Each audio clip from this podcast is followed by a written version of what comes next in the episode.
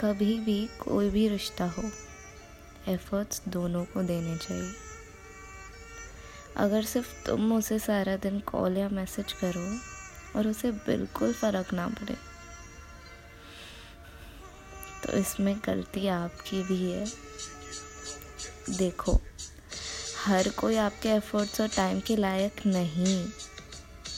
अपने आप को और लोग जिनके लिए तुम मायने रखते हो। उन्हें अहमियत दो। ना कि उन्हें जिनको तुम्हारी पड़ी ही नहीं।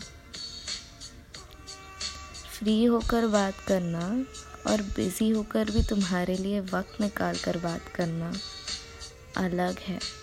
समझो।